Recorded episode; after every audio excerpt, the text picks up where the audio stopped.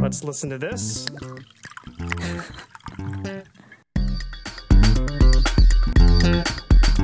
How about a sip before we begin? Oh, that's delicious.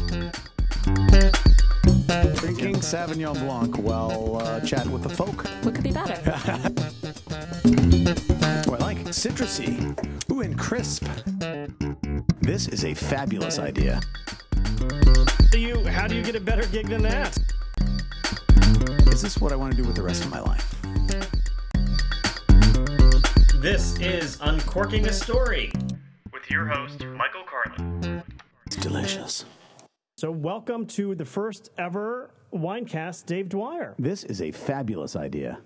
Uh, What now? What do you what do you like about the idea? Drinking Sauvignon Blanc while uh, chatting with the folk. What could be better? I like it. I mean, this is. I mean, they pay us to do this. how do you how do you get a better gig than that? My wife is going to ask me what I did at work today, and I'm going to have to tell her. Now, may, may I join you? May I sample? I, I, have, I have withheld. It is a. Tell me again the uh, the varietal, etc. It is a Sauvignon Blanc From Napa Valley. from Napa Valley. Yeah, Oh, I like citrusy. Ooh, and crisp. and crisp, very citrusy and crisp. Well, I have Mm. and a, yet, and yet, it's not too. Well, well hang on, I'm going to try a little more. Mm, hmm I like it. well, I'm glad I'm glad it meets our Good choice. guests. Yes, Yes, Wendy good picked it out. It's my favorite, Sauvignon Blanc. Oh, really? Mm-hmm. I look. So I have a question for you as you study that bottle, uh, Mr. Dwyer. Uh, you're a radio host these days. I am. What and so very rarely do I get a nice bottle of wine while I'm hosting a radio show. so this will be a different, a little role reversal for you because you will be answering versus asking the question. this is true. This is true. This is. I'm looking forward to it. Well, we're looking forward to uh, to having you here. And I mean, now that I mean you are you're a radio host, when did you figure out that you had a knack for radio? Well, we've um, in looking back on life and digging up some old cassette tapes from my childhood, we've discovered that I'm going to have to go with first grade on that one, Mike. First grade, and I mean, how did you grade. how did you discover it? When did you when you know what what did you like about Well, radio or, or recording your voice? My friend across the street, Greg, had one of these cassette tape recorders where you press where you press the play and the record button at the same time, and it all of a sudden starts recording your voice. And instead of being on the football team, which neither of us were particularly gifted with, or whatever else one might do after school, after school activities, this was our after school activity. This was, I would say, Mike, I'm I predate you a little bit. So this is the in the 70s, the mid 70s, where before I think parents were really scheduling their kids every moment after school. We just had free time, so we're like, let's press play and record. And I don't know, maybe because we had seen things on TV or heard things on the radio, it's like, well, let's imitate that. That looks like fun. Let's do that. And so we were fake news announcers or game show hosts or that sort of thing. now, when you grew up and and you went to college, you went to I did. I went to Syracuse University to study communications. and was was being a radio host in in your consideration set as a career, or were you looking for something more general in communications? I mean, I chose I chose the major of television, radio, film production, so the actual doing, because there were other people that were majoring in like I want to be president of Viacom someday, or you know, so that really you learn how to be a businessman, the some stuff about communications. But I, I knew I wanted to do, you know, be, be behind the scenes, and in high school I went into the folks that do the, the plays, the musicals, and the shows, and said, I want to be the guy backstage, like raising the curtain and you know cueing the lights and all that. And they're like, Yeah, but we don't have enough guys on stage. Could you could you just go out there and be? A... So then I was like acting and doing that too. So it was all. It was all in there first, and when I got to Syracuse, I'm like, well, I guess I want to do a lot of this. I want to do uh, like TV production and maybe radio if I want to. So, What was your first experience on stage like? Oh, that's interesting. Uh, well, I, I figured out early on that I was not a singer. So, like, you know, the people on Glee that stand in the background, but they're not the ones uh, doing the numbers. They're just there for humor. I was th those people. You were the comedic uh, break. The, yeah, either spirit carrier or the comedic break that didn't actually have to sing a song in a musical. That was me. Did you have a favorite radio show you used to listen to way back when you were making your own recording? I loved. Uh, I mean, probably not when I was that young in first grade, but I mean, I've always really just loved radio. I like music radio. Certainly in the '70s and '80s was the the real peak, I would say, of you know contemporary hit radio with all the the morning zoos and the hey, hey, good morning to you and all that kind of stuff. I mean, certainly, you know, you can harken back to earlier than that, the 50s and 60s. And cousin Brucey, who now works at Sirius XM, that I see all the time, was a real classic New York based. But he interviewed, he was like the Dick Clark, you know, interviewing all the bands and whatnot. And he would be like, "Hey, it's cousin Brucey," and and I still, I mean, I still listen to radio in the morning when I wake up, just you know, morning radio to play some music and get my blood going. And so, I mean, I would say that was hmm. that was my favorite radio listening. I wasn't a huge talk radio listener. I mean, as I got older and a little more sophisticated, you know, you listen to some of the talk radio news or NPR, that sort of thing. But when I was growing up, it was definitely music. Hmm. I noticed on the walk over here, kind of walking through, I guess, you know, past Rockefeller Center, Avenue of the Americas, it's actually named Cousin Brucey Way. Where where is that? No, I haven't seen that. It's not too far from, I would say, uh, McGraw Hill Building, Okay. right around there. Yeah, that's where I work. Yeah, because he, he's there every day. I see him often, and he looks pretty much the same as he did in like 1965. God bless him. That's either a good thing now or a bad thing back in 1965. it's one of those, yeah. what, what was your first experience on air? When was the first time you were ever yourself on air on radio? Uh, I was a freshman in college, and at Syracuse, because it's a communication school, they actually had three different radio stations for students. So I picked the one that did, you know, contemporary music. So back in the 80s, actually, it was new wave, what we would now look back and call new wave, but it was just all the rage back then. Flock of Seagulls? Yeah, that kind of stuff. Flock of Seagulls, you know, Erasure, The Cure, that whole genre right there. And, you know, back Sting back then, Talking Heads, all that kind of stuff. So they had a, a radio station that was really, it was run by students, but designed to be for people that wanted to get into radio. Not like your typical college radio station where you walk in with albums under your arm and you go, hey, everybody, I'm going to put on some discs for you. I mean, this was learning how to do, if you wanted to get into radio, this is uh, what you did with your spare time, and I did. So I walked in as a freshman and, and I said, I'd like to do that. And I introduced myself to the program director, and he said, Hey, Dave Dwyer, that's a great radio name. Don't ever change it. And obviously, you never change your name. Well, I actually did for radio. What was it? Well, because I was on the air one evening, and this was two o'clock in the morning. Because when you're a freshman, that's when you have to start. You have to start at two o'clock in the morning. And I was sitting there, and I'm putting on like 45s. We had 45s. You put the needle down, all that old school stuff. And I would say, "Good morning, Syracuse. It's Dave Dwyer with you." And it just kind of wasn't really rolling off the tongue. But my roommate had given me a nickname when we first started freshman year, and it was Happy Dave because I seemed to have a lot of happiness in me.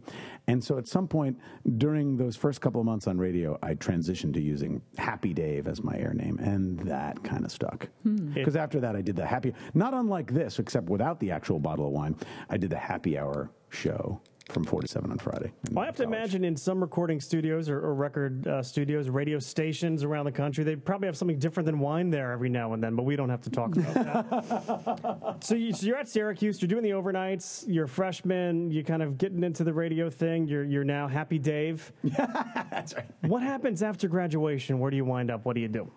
Well, actually, I mean, I, I spent those few years um, doing not only radio but also television production at Syracuse, and really, I enjoyed them both. I directed and produced. I mean, you know, at a class level, I wasn't working at the local NBC TV station or anything like that, but you know, it was very hands-on production and learning about the industry and all that, and I really liked directing television, and I also was on the air re- pretty much from my freshman year. Eventually, I was doing the morning show uh, in Syracuse five days a week on the morning, which I would never imagine doing today. I am not a morning person, but uh, that was fun. It was kind of I figured it was kind of like my little 15 minutes of fame because in a in a medium sized market, it was about the, at the time I think it was about the number 50 market in the country for radio TV in terms of size and whatnot, and um, and people knew who I was and sort of had that little and I'm like, oh, okay, well this was fun while it lasted. But I really, I literally prepared two different resumes when I graduated. One was for radio on air, and one was for television production. And I had these two little reams of,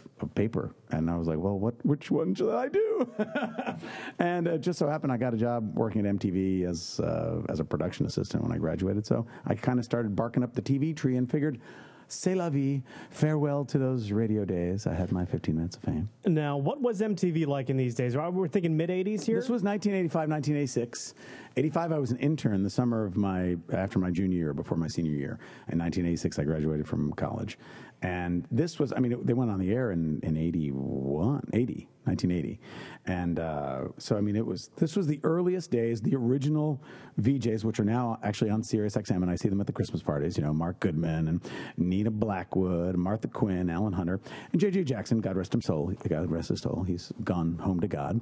But those original five, they were still working there when I started there. And it was still very much, I mean, people that tune into MTV now, probably can't even imagine what it was like in the 80s. It was actually like a radio station playing music, and the VJs would intro the and here's our next video from Cyndi Lauper. Girls just want to have fun, and and it, I mean it was fun. It was a startup. It was a very young company. It was a new thing that nobody had tried, but it was also.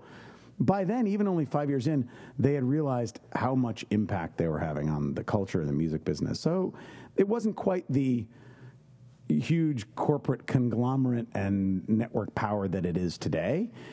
But they were starting to realize we this is something we got here, and we people are really uh, accepting the role of being able to influence the c- culture, certainly the music business. So were you part of that shift at MTV, you know, kind of going away from music videos to something else, more entertainment oriented programming? Uh, I was. In fact, my first job was in what they called at the time they called special programming, which was everything other than music videos and VJ segments, which it now is entirely. So uh, yeah, really, I mean that was the germ. We did maybe one special. We do like what we call rockumentaries. Which are like documentaries about rock and roll people, rockumentaries.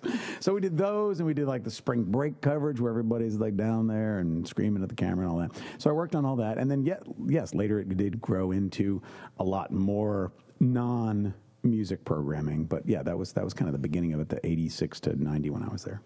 And then after MTV, where where did you wind up? Um, they both the two major uh, entertainment companies at the time, Time Warner and Viacom, both had their hand in starting a cable comedy channel. Because, as they referred to it at the time, comedy was the rock and roll of the '80s. It was just like this is the the place to be. This is the new growing business and entertainment. And uh, Time Warner, which owns HBO, uh, uh, started up what was called the Comedy Channel, and Viacom owned MTV and started up what was called Ha, the TV Comedy Network. And they both launched within about a month of each other. Both had different formats, but essentially comedy programming all the time.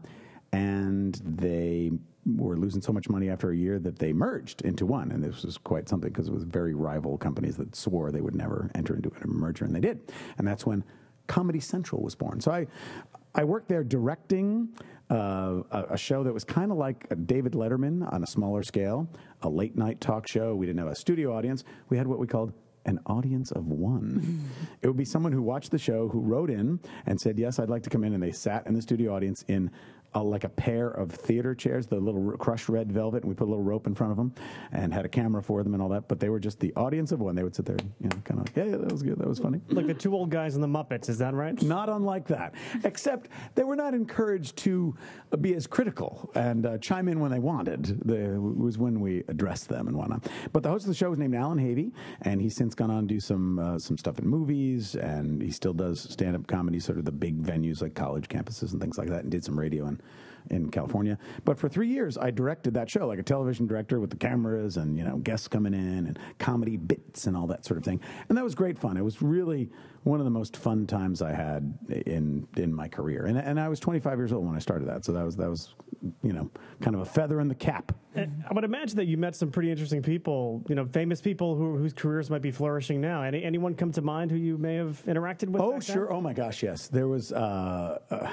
Jerry Seinfeld, right? Literally, when it was called The Seinfeld Chronicles, when it premiered on NBC, and they did like a six episode trial run. And when he was promoting that, he came on our show. And I certainly knew him as, as a comedian, but he was not the Jerry Seinfeld that we came to know in the 90s. So this was in the very early 90s. And, you know, one of my, probably up there was meeting Captain Kirk. Mr. William Shatner. Yeah, Mr. William Shatner. Yes, that, that was uh, he was a guest on the show, and Was he nice to you? he was. He was very nice in his sort of sardonic way, of course. but uh, as a director, a, a celebrity guest that I remember coming on the show that I won't forget was Chuck Norris because before we did the show, he was wanted to set up a camera shot where he would do one of his famous sort of karate kicks right into the camera, and he was sort of explaining it to me so that I could block the cameras, and I was standing about you know, five feet away from him, and he said, "Well, it'll be something like this." And he was wearing jeans that were fairly tight jeans, and he did a high kick that stopped about an inch and a half from my nose, and I was like, Chuck Norris just almost knocked me out. I think I think you want to be very careful with what you say about Chuck Norris because he doesn't sleep; he waits. and if he wanted to hit your nose, he would have. He would have hit your nose That's if why he wanted. to. he's skilled. He's very skilled. He's got great skills. We don't talk bad about Chuck Norris. Mm-hmm. so you're at Comedy Central and you've done your MTV thing. Rate your career happiness at that point in time. Uh, my career happiness, I would say happy. Uh, I loved doing the show every day. It was something new every day. It was live to tape, so it is kind of like one of the, you know, Letterman or Jay Leno or one of those shows. Um, it, it was great fun. I mean, I had a, certainly a fair amount of accomplishment for a, a young lad in the television industry. And then the show was canceled. And I stayed on working with them for a little while, but then they're like, well, don't really have a show for you to direct. So, and started freelancing for a while and freelanced for um, for MTV back back at the VJ studios and got to meet the, the second round of like the Adam Currys. Adam and, Curry. and Julie Brown. Remember downtown Julie Brown? Wubba, wubba, wubba. Yeah, and uh, Duff, Hillary Duff, and uh, a young guy named Jonathan something. with long Winters. hair. Oh no! That's listen to you dating yourself. You're not that old, Jonathan Winters. That was my dad's favorite comedian. Was Jonathan Winters? He would do all those voices and whatnot. So I went back uh, to MTV. They said, you know, they say you can never go home again, but I did. Uh, particularly since my departure for HBO, a lot of people had left um, in 1989 when I left to go work for a comedy channel at the time. Um, were leaving MTV to go to this startup, and there was a little kind of bad blood between the two companies, and I was. I think the 11th or 12th person to kind of defect, and by that time they were not so happy with that, and uh, and so I didn't know if I could go home again. But the same guy that was there, the same senior vice president said, "Oh yeah, come on back." No, hard feelings and whatnot. So I worked at uh, MTV for a little while, but at that point I would say career satisfaction was okay, but I, I think I thought that mm, maybe there's something more. Is this really? I wasn't saying is this all there is, but the kind of stuff that I was really enjoying in in my my time away from work started to make me think, you know, is this what I want to do with the rest of my life? Stars of the 80s, the comedians. And you're going home night after night and doing what? Uh, praying in church. Praying in church. Yeah. That does not, Wendy, does that seem like something? that does not seem like a match at does all. not seem like a match. No. And and here you are in Denver, Colorado, World Youth Day, Right. and you decide what?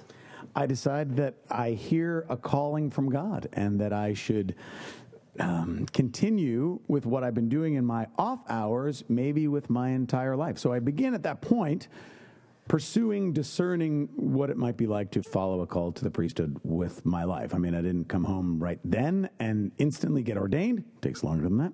But I did start a process of really praying about and asking friends and other people that had made similar decisions about, you know, is this what I should do with my life? And in less than a year, I entered into a novitiate, which is the first year of, uh, or, um, you know, sort of the seminary track for ordination to Catholic priesthood. That is a mouthful. Yes. now, you are a, what type of priest are you these days? I am the type who is still a happy Dave, uh, type that does radio, but I belong to a religious community called the Paulist Fathers. So many people listening might have heard of like the Jesuits. They're pretty famous because they run a lot of universities and things like that. People might have been to places called Gonzaga or Ignatius or Loyola. Uh, the Jesuits are a huge religious community. The one that I joined is fairly small and based here in the United States, and we're called the Paulist Fathers.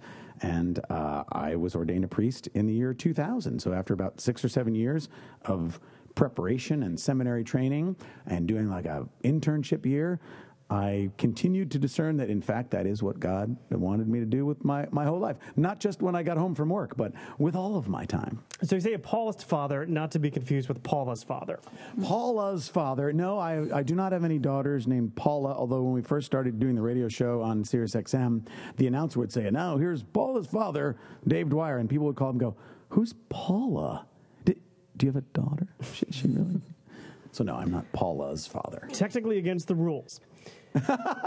that is true. But so, what does it mean to be a Paulist priest? I mean, you talk about you know the Jesuits are out there. There's Paulist. There's parish priest. What makes a Paulist different from the other ones that we just mentioned? Well, uh, There are myriad, but probably the one that is appropriate for our conversation is that we have always, since our inception in the late 19th century, used forms of communications, public communications, media to spread the word, to do what Jesus' apostles and even St. Paul back in his day in the very first century did in terms of getting the word out about our faith and about our religion. St. Paul wrote letters on parchment from prison. Father Hecker, our founder in the late 19th century, used the printing press to develop one of the first Catholic magazines in the United States. And since then, we've had, in fact, uh, where we're sitting right now was one of the very first Cath- one of the first radio stations in the United States here in New York City. And the little studio that we're in was run by the Paulist Fathers. And we had an AM radio station called WLWL, and they had Catholic programming on there, uh, you know, pretty much 24 hours a day. And so that was, that was 1931. In 1960s, we uh, created a, a production company in Hollywood where we've done some feature films and some television. And in 2006, I went on the air at uh, Sirius XM satellite radio and do a radio show five nights a week. So we've always been involved in various forms of media. I think that's one of the things that marks our, our uniqueness as the Paulists. Now, Wendy, you're going to make fun of me because you know of my aff- uh, affinity towards the Hallmark Hall of Fame. I do. It's really quite entertaining.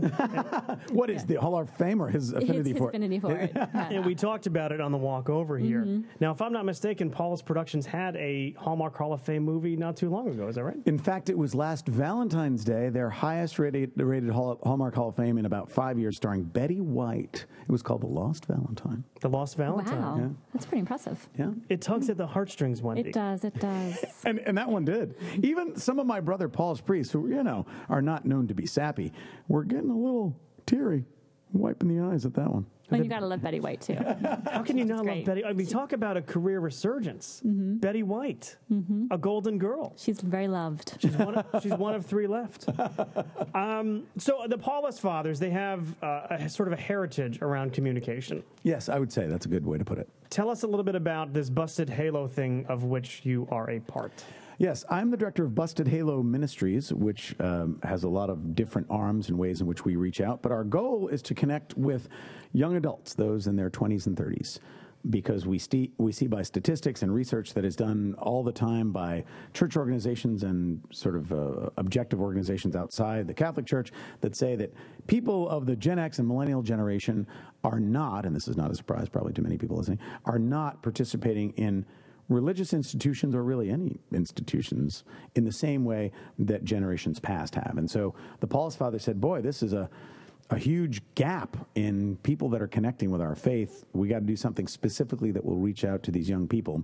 So in the year 2000, they asked one of my predecessors, a Paulist priest, and a couple of lay people to get together and figure out how to reach young people. And we're not talking about teens that are still living at home and sort of have to go to youth group when mom and dad say, you should go to youth group. It's great, which is obviously a wonderful outreach of the church. But we're talking about that much more elusive group that once they're out from under the thumb of mom and dad and choose to do what they want, Many choose not to participate in institutional religion, as we see by the surveys and whatnot. And so the Paulist fathers said, let's figure out a way to reach them, to reconnect them with their faith, their Catholic identity, etc. And the folks who were beginning this busted halo from the very beginning first came up with a name, and they did focus groups on a lot of different cool names. And it was one of the young adults that came up with the name Busted Halo. And they decided to have a website because in the year 2000, hey, that was that was the thing. Soon after that, a few years after that, when I got involved, we started a podcast that we do out of this studio that we're sitting in today called the Busted Halo Cast.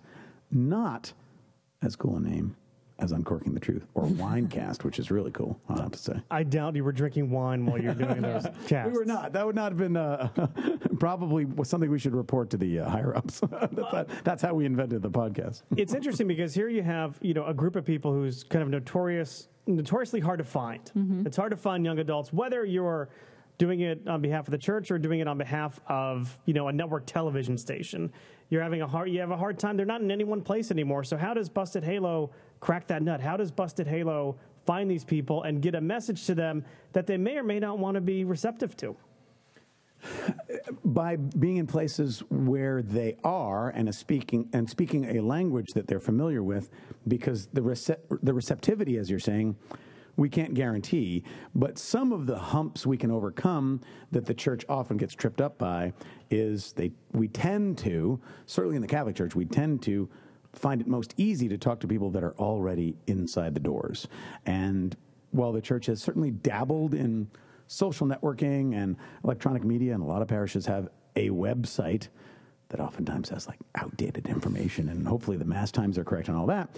I would say, you know, like everything else over the course of 2,000 years, the church uh, goes at things rather slowly with, you know, with caution or what have you. Uh, and so we're real good at, at uh, in many, many cases, we're good at preaching to the choir, if you will, the people that are already there. Uh, and so, and the other hump I would say that we attempt to overcome is by speaking not an exclusively churchy language with, with lots of jargon. If you go to church, you hear things like you know salvation and redemption and words that you don't typically use when you're walking around at the mall or at your job or whatnot. So we see ourselves kind of as translators, not just literally for language, but in a lot of other ways, cultural translators between the culture and language of the church which in some ways is pretty ancient, and we're using Latin in some cases, but maybe even archaic forms of English, but also just concepts like truth, you know, ultimate truth, as opposed to a generation that's reared on pretty much relativism, like the, the subjectivity of this is my experience and don't tell me, you know, how to think about something. So acting as translators and a bridge while still being able to speak the language of pop culture, speak speak a language that is a little more accessible, or at least explain the kind of jargon that we're using. If I use a word like liturgy, I'll say, and by that we mean when we go to mass. That that's kind of a fancy churchy word for mass. Whereas m- many other times in the church, just like any other organization or group or club, you tend to have your own kind of inside baseball jargon. And people that are not familiar with it are kind of like, huh? And if they're really interested, then they'll want to join the club and say, I really want to know what that word means. If they're less interested, they'll probably be off put by it. And so we try to bridge those gaps by A, reaching young adults where they are by using media like podcasts and social networking, and B, by speaking a language that they understand and, and acting as a translator or a bridge. So once you actually reach them, how do you keep them engaged in Broken Halo? What are some of the things that you do? Busted Halo, please. Excuse me, Busted Halo. That's a whole different website that you Busted don't want to go to. Another rookie mistake. bustedhalo.com. Um, how we keep them there, I mean, that, that's kind of one of those things where we got to be confident in the content, the voice, the, the fact that there are other young adults who are the authors of articles and bloggers and those that are contributing to the podcast and the media. And also, I mean, I would say as a Catholic priest, I have to be confident in what you know the message that we have, the deposit of faith that we have for two thousand years, is something worth listening to and paying attention mm-hmm. to. So we, we do it in a way that you know, yeah, you do kind of have to hook them in, but you pray and you hope that once they're there, they realize, hey, you know, this isn't what I thought it was, or it's not so bad, or it's not the same thing that I read in the you know, the newspapers about the Catholic Church, or hey, I remember a little bit about this when I was growing up and gives me a sense of home. A lot of it is out of our control, but I would say making sure that at least the production quality of the content is up to a par that young people are used to. So a lot of times the church will attempt to do something in this realm of media or entertainment or electronics and it'll look like oh it's like that film strip from first grade when i went to catholic school don't they realize that people don't use those anymore so if people young people show up and the experience is not what they're used to then that's going to be an instant turnoff. So we again we try to eliminate as many of those humps as we can, mm-hmm. but ultimately I think Wendy we got to rely on the fact that the real meat and the real content is eternal truths that you know it's it's God's responsible for touching their soul or their mm-hmm. spirit. So I think this is an interesting bridge between our, our two worlds here because Wendy and I are tasked with with giving clients advice on Right. anything from what to do with packaging to what consumers they should target to how they should say what they need to say. One of the things that we always tell clients is, you know, when, when they are looking to stand out more or to reach an audience, understand the conventions of the category that they play in and break the ones that you feel comfortable breaking. Challenge the assumptions of the category. It seems to me that there are some ways in which Busted Halo does that. Mm-hmm. Challenging the assumptions of let's say the church. No, no, I wouldn't say the assumptions of the church, but but the conventions of the category. So if you think of Catholic media, Sure. you might think of, hello, We have a guest here today. Yes. And his name is Dave. Hi, Dave. How are you? Hi. It, it, it's you know you might think that it's not very dynamic, Right. Yet I listened to Busted Halo and it sounds different. Well, and we get that feedback not only from people that read the website or listen to our podcast or the radio show, but people that interact with us in a lot of ways that say, gee, I didn't expect this, whatever that means, this message, this voice, to be coming from the Catholic Church. Hmm. So I think you're right. We are, in that sense, challenging the assumptions without, and it's, you know, it's a delicate line, line to walk, but without you know, uh, challenging the truth of the church or challenging the hierarchy of the church and saying, "Hey, we're Catholics, but boy, those bishops are for uh, for not." Uh, just just today in the Catholic news, uh, one of the presidential candidates, Rick Santorum, and remember we weren't going to talk about. Now we're doing all three. We're on number two. Yeah, we're on number two. Rick Santorum, uh, who is Catholic, he said, uh, said, you know, those bishops are wrong about it. Well, okay, you know, we're a Catholic entity that doesn't come out and say bishops are wrong about. But I think the way you've described it is accurate. We challenge what people presume will be a way in which we approach what we would say are eternal truths that, that I'm not, you know, it's not my job to change or reinterpret or come up with new theology, but it is my job to come up with perhaps contemporary ways. Our founder of the Paulist Fathers, Father Isaac Hecker, who's now on track for sainthood, so we call him servant of God, Isaac Hecker. The phrase that he used was old truths in new forms. And so my job is finding the forms that resonate with today's culture, but the truths don't change. So I imagine though when you take kind of a different tone, so you're not you're not teaching something that's inherently different, but when you're taking a different tone and a different approach, you may have one or two critics out there who are just not comfortable with something that new or that different sounding from the church. Have you come across a couple of critics in in your day? Sure. I mean, they're, they're, when we first launched uh, the Catholic channel on Sirius XM, which is uh, channel 129, if you have uh, in your rent a car or wherever, uh, in your regular car, um, when we first launched the Catholic channel, there would be people that, you know, I'm not, not to pass judgment, but sounded on the phone of an older generation that would call in and say, all I hear is laughing. What this is the Catholic. It's supposed to be serious and somber and and yes, so we have had that experience. Like, hey, th- there's nothing funny about this, and you'll certainly see plenty of examples of not only the Catholic Church but um, other religious media where it's always about being on the attack. It's about being on the attack of the evil culture or you know the flesh of the world. And even St. Paul back in the day did some of that dichotomy between you know us as believers and the world that's out there. But he did that for a rhetorical purpose. It's not uh, an inherent theology that we have that those who are believers need to separate themselves from the world. In fact, uh, we mentioned the Jesuits before, and the founder of the Jesuits, Saint Ignatius you know, gave, the, gave us this great gift in Catholic theology that God is in all things. And so it's up to us to realize that. So even when there's bad stuff going on in the world and you turn on the evening news and it's like, oh boy, people are getting killed and there's natural disasters, or you see this rap music or these video games that are just darn evil, God is there.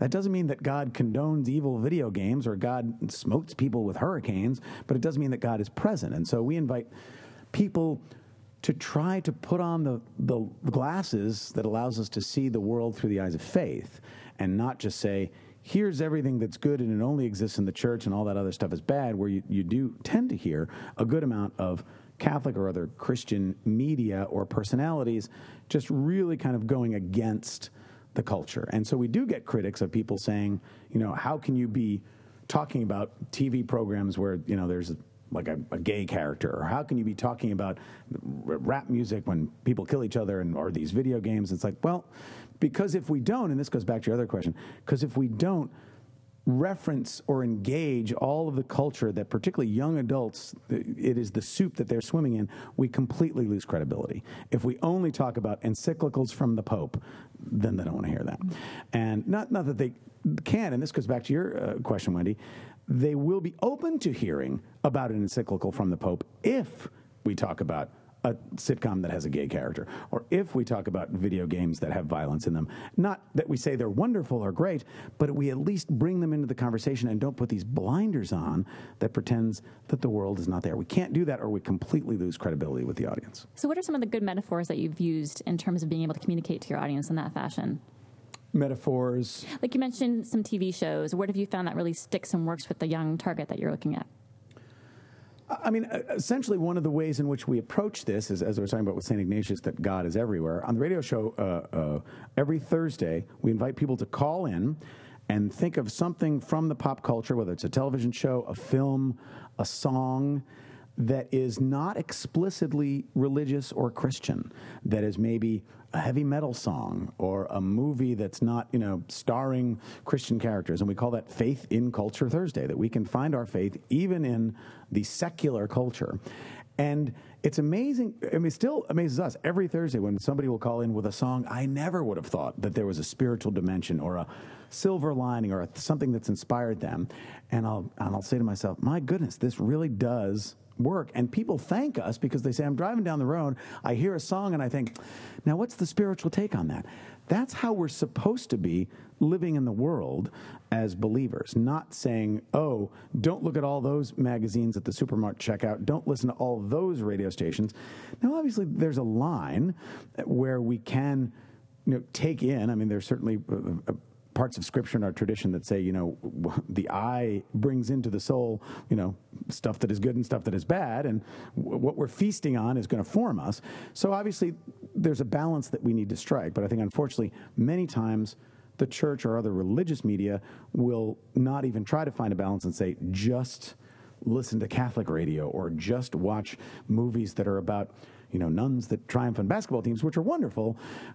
But I mean, that's just so unrealistic an expectation for most of people, not just young adults, that there has to be a way to, to find a balance. And the other the other end of the scale is of course is of course also wrong. If you never feed your mind and your soul with something uplifting or edifying or that is in line with your beliefs and only watch R-rated movies and play violent video games, okay, well that's not what we're talking about. But the balance is what's tough. And you're right, Mike, that there are those that would say, okay, that's too hard, so let's just focus on this end of the scale. And you guys that are trying to find that balance, it's way too easy for you to step your foot in something that ain't good. So I'm sure you get a lot of calls and suggestions with very, you know, things you would expect. Maybe somebody calls in with a Michael W. Smith piece or something sure, like that. Sure. Any anything come to mind that you know you and, and others in the studio may have just been scratching your heads, saying, how are they going to make a connection between faith and, and this song? Oh, sure. I mean, when people call with like Black Sabbath, you know, Ozzy, and it's like, wow, this is the guy that eats bats, and you know, he's got the satanic symbols. They probably. taste like chicken, by the way. They're very, very good. And and somehow people make the connection, and sometimes it's not necessarily, wow, look in this lyric and see how really it's about God. For some people, it's, I was at a point in my life where I was down in the dumps, and I felt like what that song is describing.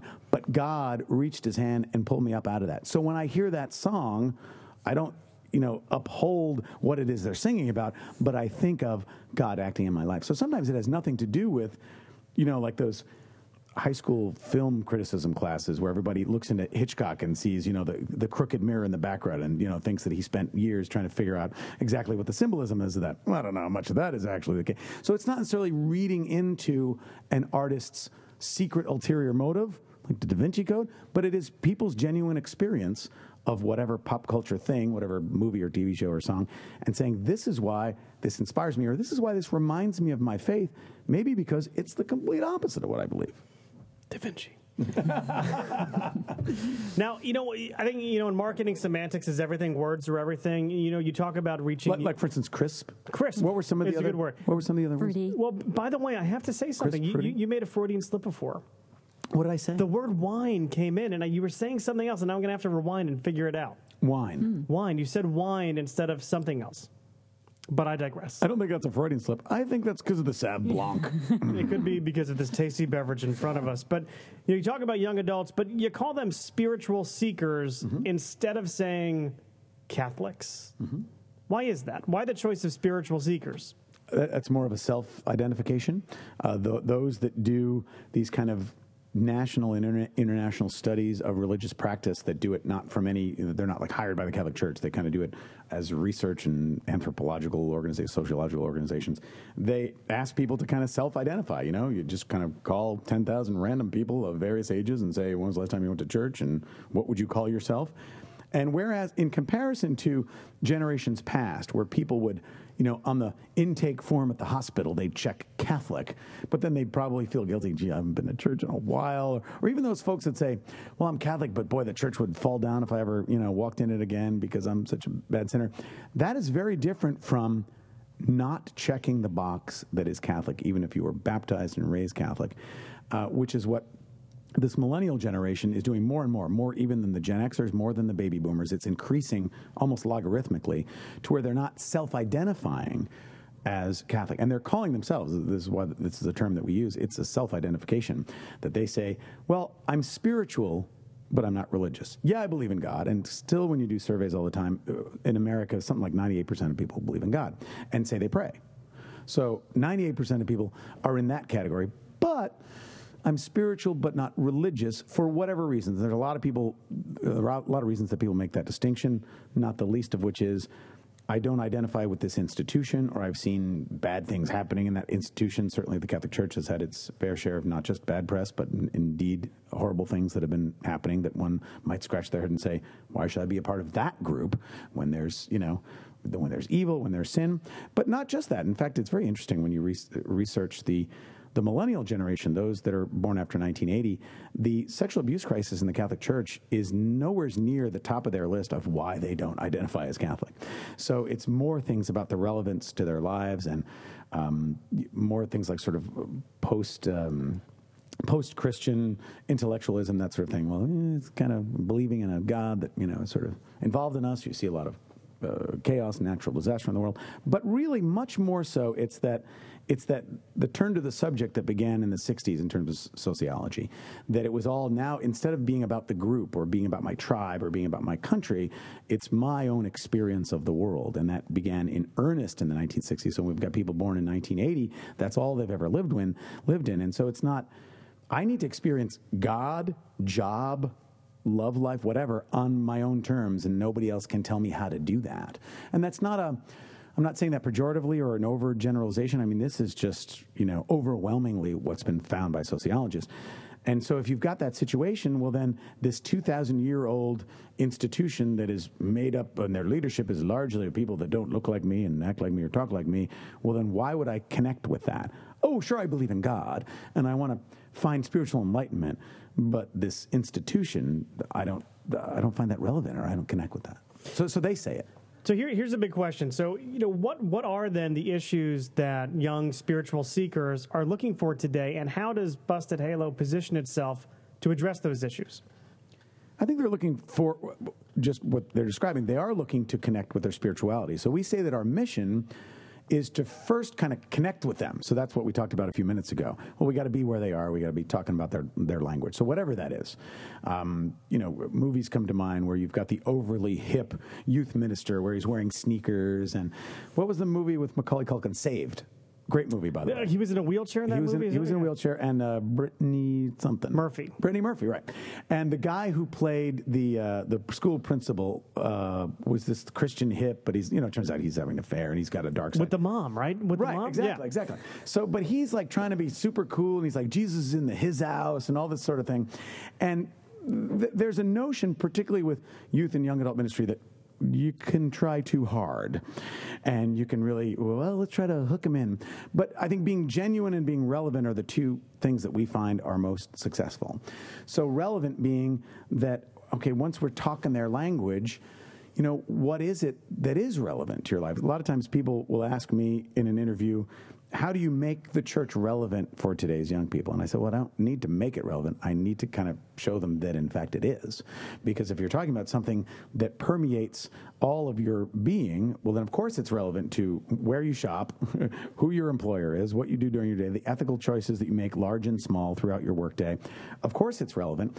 But because unlike our parents' and grandparents' generation, the young people were not steeped in this it's very much sometimes a learning experience. It's it's an eye opener. I mean, I was raised in the Catholic Church in the 70s, and our catechism, our Sunday school class, was not like memorizing doctrine or answering questions. It was just like God loves you. Let's you know cut out little felt. Did you color some pictures? Holy Spirit, colored pictures, cut out felt things. You know, so I mean, I know that that's what, and you know, we can point fingers and say who, where the blame is, but that's where this generation has been raised. So our task now is to say, okay, now that you're thinking, intelligent young adults, let's talk about that. Let's talk about what it is we really believe.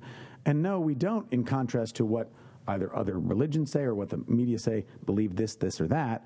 This is what we really believe. And does that make sense to you? And when people say yes and the light bulb goes on, they go, well, maybe it's not so bad that I identify myself as a Catholic. So, first, connecting with their spirituality, then making that spiritual connection to something that's relevant within our Catholic tradition. And from there, you know, hopefully it unfolds and people grow a little tighter to their Catholic identity. So I think the identity is key because if you're not checking the box that says Catholic, then you're in a whole other category than what many of our older generation presume because they say, "Oh, you know, when I was in college, I didn't go to church, but look, I came back and I." Re-. But the statistics, statistics are showing that's not happening with the younger generations. So it's not just an age thing; it is actually different for this generation. So to say that, oh, you know, they'll come back when they get married or baptize their kids, they're not. So to make that connection that this is relevant to your life is is key. So I hate to boil things down so simplistically, but Wendy, it sounds like, and you tell me what you think. I mean, you're you're a marketing expert, um, as I also claim to be, um, and we can claim anything, can't we? But um, you know, making in, in simplistic terms, it's it's not changing the core of what the brand is, and I don't mean to to marginalize the Catholic Church as a brand, but it's not changing the core. Uh, but it's talking in a more relevant tone, knowing the audience and talking in a more relevant tone. I was going to say it's the way you say it, and it's how you communicate to who you're trying to target and who you're trying to talk to, and different ways on how to do that. And it seems like in your case, you've used your background in comedy and your confidence in communications to really go out there and try and reach people.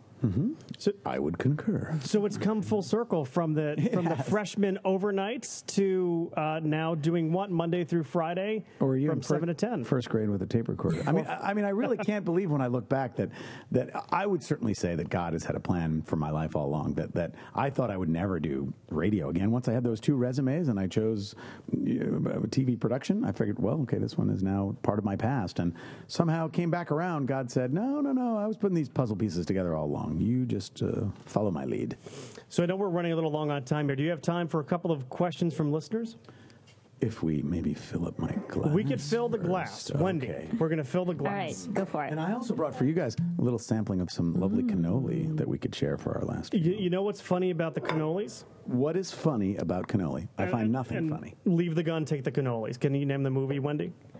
I cannot. You cannot. That would be The Godfather. Oh, I should have known that one. Leave the gun, take the cannolis. Here's a, we were with a client last week who's allergic to raw egg. Okay. and he got deathly ill by eating a cannoli. Oh, because no. The cream. Oh, dear. can you can you about that. imagine deathly ill, death by cannoli? Can Eat cannolis. He could not eat cannolis, Hmm. and he eh, apparently it had mayonnaise in it. And he's deathly allergic to the raw egg that is also an ingredient in mayonnaise. Mayonnaise is supposed to be in a cannoli. Doesn't sound right at all. Well, you know, there's many different ways of making cannoli mm. cream. Mayonnaise is one of mm. them. Mayonnaise is in many many different types of icing. It's a very useful product. It's very versatile. it can be very refreshing. Sometimes I bathe in it. That's not true. I really hope not. It's a good cure for lice, and, and it's all about life, Get love, that and bubble health. gum in your hair. Life, love. That's actually natural. right. So, uh, random questions here. These questions were not pre-screened. Okay, so these are from other people besides you two. We actually we said, you know what? If you could ask a question to a Catholic priest, what would you ask that Catholic priest? Okie dokie. And these are randomized. The first one is from a gentleman named Conrad B. And he asks, What does a priest do for fun? Well, I can tell you what this priest does for fun. And what do you do for fun? I like uh, the sport that I participated in growing up with my dad. He taught me how to ski. So I like skiing. It's a little pricey for a priest these days because you know you've got to ride up the mountain. It's a hundred bucks. It's like going to Disney. So uh, if somebody invites me skiing, that's also good. That's a hint, Wendy. He would I like know, us to I invite know. him to go skiing one time. fun. So I like that for fun. And uh, I am also, so I would call myself in the amateur category photographer. So I like to go out with the camera. It's also, it's a nice, photography, at least for me, is a nice kind of uh, introverted or solo activity. A lot of my days is, is very public and extroverted and talking and all that. So just going with the camera either around near where I live or if I go on vacation to find some new little things to take pictures of, I, that relaxes me. Well, what do you like to take pictures of? I would say I prefer probably landscapish and flowery things, as opposed to like I'm not the guy with the long telephoto lens on the street getting like you know people interacting on their cell phones. You're not a paparazzi. I'm not a paparazzi. Yeah. I thought you were going to say food. Uh, that's with my cell phone. Right before I settle into a nice meal, if, if the presentation on the plate is good, then we're going to go with the cell phone picture. Post it on Facebook. Look I at was these going to say, do you post it on Facebook? Of course. Yeah. Yes, of Okay. course. Now, Can a priest have a Facebook page? Yeah. That's not one of the questions. That's my question. Yeah, it sounded like yours. Uh, not only can a priest, but I know many that do. So that that was Conrad B. Uh, Todd B. says Todd B. They all related? they are there. There is a theme here. Let's see if you can guess it. Okay. Uh, do you keep in touch with anybody on the comedy scene? Who do you think is funny today? Oh, yeah, I have to think of somebody that's G-rated funny because We need the Jeopardy music. We need the Jeopardy music. He doesn't want to accuse himself of saying someone like. Uh, well, I- I'm going to say Daniel Tosh on Comedy Central, uh, and and the show is certainly not for the young kids because it's uh, occasionally vulgar. I mean, it's on Comedy Central, so it's not like R-rated, but. Um, I think he's just very gifted. I think he could be like a talk show type, like a David Letterman. I think he's very funny. I have a bone to pick with Daniel Tosh. Go. I'll tell you what it is. Um, I have a twin brother named Jimmy. Jimmy was actually going to be in radio until he decided that he wanted to become a lawyer. So let's talk about that for a second. But Jimmy, his sense of humor is Daniel Tosh. If you could take the, the, the funny side of my brother out, it would be Daniel Tosh, and he could have done that show. So my beef with Daniel Tosh is that he beat my brother to the show. Although I should have a beef with my brother because he should have thought of the show before Daniel Tosh, given that we have a couple years on the guy.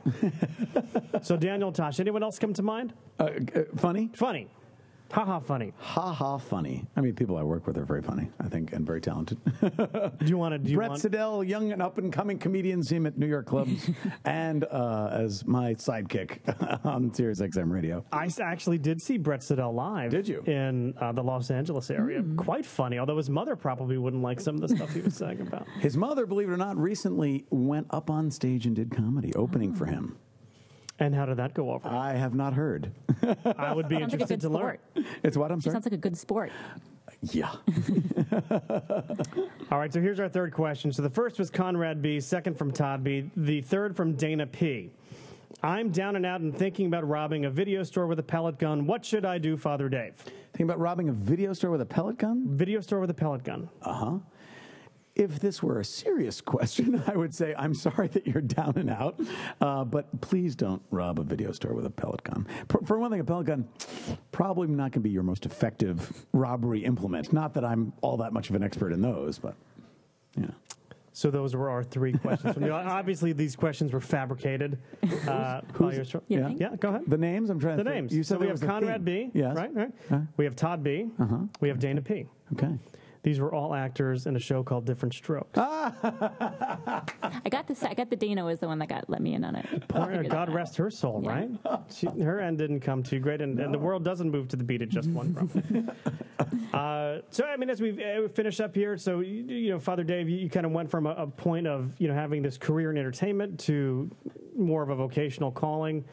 Any advice to those you know who might be sitting in cubicles today, or offices today, or maybe even unemployed, thinking that life isn't you know, going the way they want it to go. Maybe not that, but that there's something greater out there. Any words of advice to those people who Sure. I mean, to, to to pay attention to that, to listen to that. I mean, what the jargony word we use in the Catholic Church is discernment, which I think is a little bit different than make a decision. It's not just pros and cons, and it's not just let me ask, you know, my drinking buddy what he thinks or she thinks. Discernment really involves, you know, certainly from our point of view, involve prayer and, and trying to divine what God is calling us to. But even extrapolating from that piece of the equation, it, I would say it's taking in a lot of uh, input. So people that know you, people that y- there's usually everybody has at least one person in, in their life that they can rely on giving them the straight skinny, not just saying what they want to hear, and to ask that person, hey, you know. I'm really thinking about a life change. What do you think this would be for me? I when I was discerning the priesthood, and I told some people about that, even people that I knew that you're, you when you guys said before, does that sound like you know something that people would do, go from MTV to the priesthood? I was surprised how many people were not only very supportive, but people that came up to me and said, you know, come here. Look, I carry a little prayer card in my wallet. Like they had to come out as a Christian to me because in that industry, you know, apparently it, just wasn't the thing to advertise. And I know a lot of people are in that. Uh, you know, this was 20 years ago, so today even worse. Not just in the entertainment industry that you know wearing your religion on your sleeve. Sometimes people worry about advancement or they get in trouble or whatnot. So, I mean, find that person who can be honest with you and ask them what they think. Uh, I would certainly say that in today's world, if, if you're talking about, Mike, if you're talking about second career folks that might have been, you know, if, if you're in your 40s and are thinking, boy, uh, there's no way I could ever hop over to a completely different way of life. It is so common now that it's not just young people uh, they'll say that they say that the millennials who are graduating college this year will have not only different jobs but at least four different careers in their lifetime meaning completely different walks of life. That's why they get double degrees and they you know get master's degrees and all that kind of thing because they're hedging their bets. They know they're not just going to be having one job working for IBM and getting the gold watch after 50 years. That's just not the world we live in anymore. So while that is a disadvantage in some ways in terms of loyalty from uh, an employer and people worry about their jobs the reverse is, is a plus, meaning that everybody's jobs are, in flux. So to say that, mm, I don't know, th- this is a weird time in life to kind of completely start over, well, you're certainly not the only one doing it. Doing it. So, uh, I mean, I was 30 years old. I, I gave consideration to, boy, you know, is it too late to start something? I know I have to go to seminary for six years and well, Lord, if we're going to do this, let's let's do it now. Um, but I, I, obviously I don't regret it. But it also was not. I mean, I also don't regret those years that I spent in the entertainment industry. And I look now back and I see that you know God had a plan for all that, and that's why I was spending those eight or ten years doing that. So whatever it is that you might be going into, I think very little of it is is goes unused or wasted. So if you do transition to another career, what you've been doing for these years will probably come in handy somehow. So I would say don't don't be afraid to go for it. And if another person came up to you and said, "You know, Father Dave, you do such a great job at targeting young adults. what are some lessons I could learn from you in terms of how to talk to them, how to reach them, etc.?" Yeah, I mean, I've read some a lot of uh, material about even your Fortune 500 companies that are essentially going through the same thing with slightly different motivations than than the Catholic Church is, which is everybody's having the same problem. I mean, the, this millennial generation, young adults are a different breed, and so the Fortune 500s are figuring how can we best market to them, how can we sell our products to them, and we're thinking, you know, similar as you said, branding, but uh, how do we kind of connect with that eternal truth? And I think some of the the consistencies that I've read across all that is that we need to find a way to honor the experience that they've had growing up where quite frankly you know a lot of the world was focused towards them but making that mesh somehow in the business place one of the the anecdotes that i've heard at least in corporate america about millennials is that you know an entry level stock person secretary type job thinks that they have the the ability to walk into the CEO's office and say, "Hey, you're running the company wrong," whereas people of three generations ago would not even think of and taking the elevator to the floor where the CEO is. So that's not to say that corporations need to now change what we do and just bow down and, and you know kiss up to these young people that are coming in but we need to realize that that's where they're coming from and figure out how we make these two worlds mesh and figure out how to build a bridge, which is what we're doing in the church. I don't know how you do that as a as a as a corporation. I don't know how the CEO says, "Uh, no, this is not you know what you're here for." The, the scene in I don't know if you remember the uh, the social network about Zuckerberg and the Facebook. The Facebook. The Facebook movie. Yes, there were twins in that movie as well, if well, I remember. Well, when yes. the twins go into the president of Harvard, wasn't it? And they sit in his office, and he's like, what are you doing here? Who the heck are you? I don't sp- I don't take meetings with undergraduates. I spend time fundraising with people that are presidents of industry. Uh, I mean, it's it's kind of like that. They felt they deserved a hearing from the president of Harvard. Yeah, and if I were that guy, you know what I would say to him Wendy? What was that? I would say, go row, row, row your boats somewhere else. You should be practicing for something. You and your Facebooks. Mm-hmm. Uh, final question here, Father Dave. I know your time is valuable. Uh, Busted Halo has been around for 10 years, It has. right? Uh, anniversary coming up. Indeed.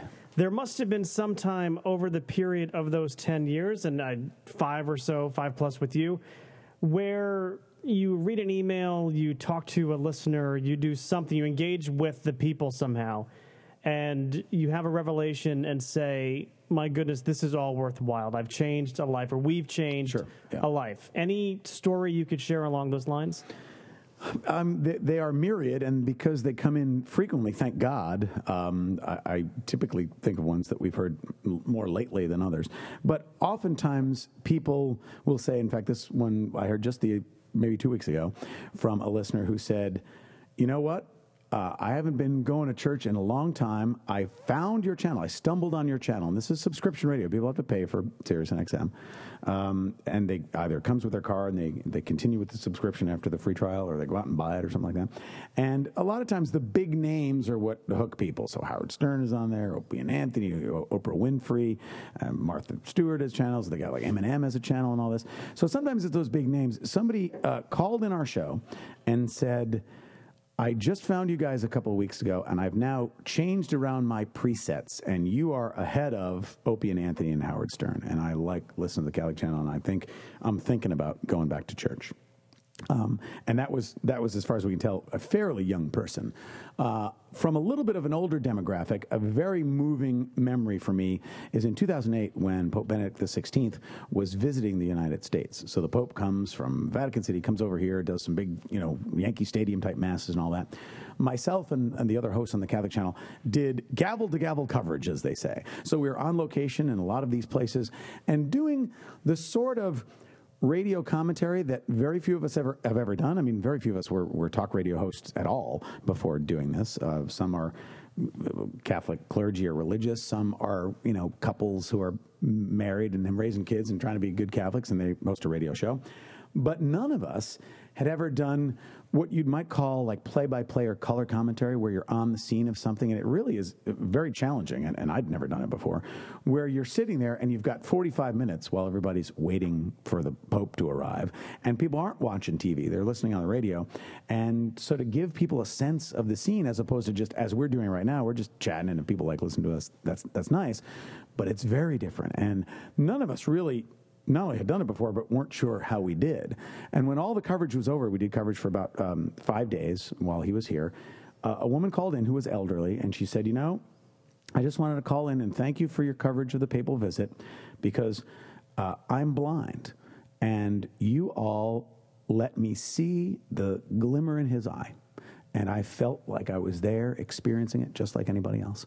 And and that is completely a gift from the Holy Spirit because I've never done, you know, live on location and, and you know, the, the dew of the grass in front of the shrine is glistening as the Pope, you know, comes up in his motorcade. I mean, who knows? Who knows what you do? But somehow we were able to, through our own gifts and talents, but through the, the miracle of Almighty God, give some people out there who just had the opportunity to listen, not even watch on TV, let alone be there in person, the experience of the Pope coming to visit them. And that, and that was, I will still remember that woman's phone call because uh, I take very little credit for that myself. So, did that elderly woman send you her last two coins as a as a token of appreciation? Not yet. I think she's still doing well. Very good. well, you know what? I but want other people can if they want. BustedHalo.com. Uh, how about a plug? Go ahead. Slash donate. very easy. well, I just want to say thank you very much, Father Dave, for uh, our first ever wine winecast. This is great. I like the wine particularly, Not- and the talking. Two things I like. Very good. Yeah. Well, we'll, we'll, uh, like we'll- you guys. You guys are good hosts. I think we've, you've got a future in little this. practice. What do you think, Wendy? I think I think it's going really well. I think you need a little practice, but it's great. No, I It's like the fun. sound. I like the sound. and now I think we've got some wine to finish. I think so. Okay, here we go. May I help you? Yes, you can. It's delicious.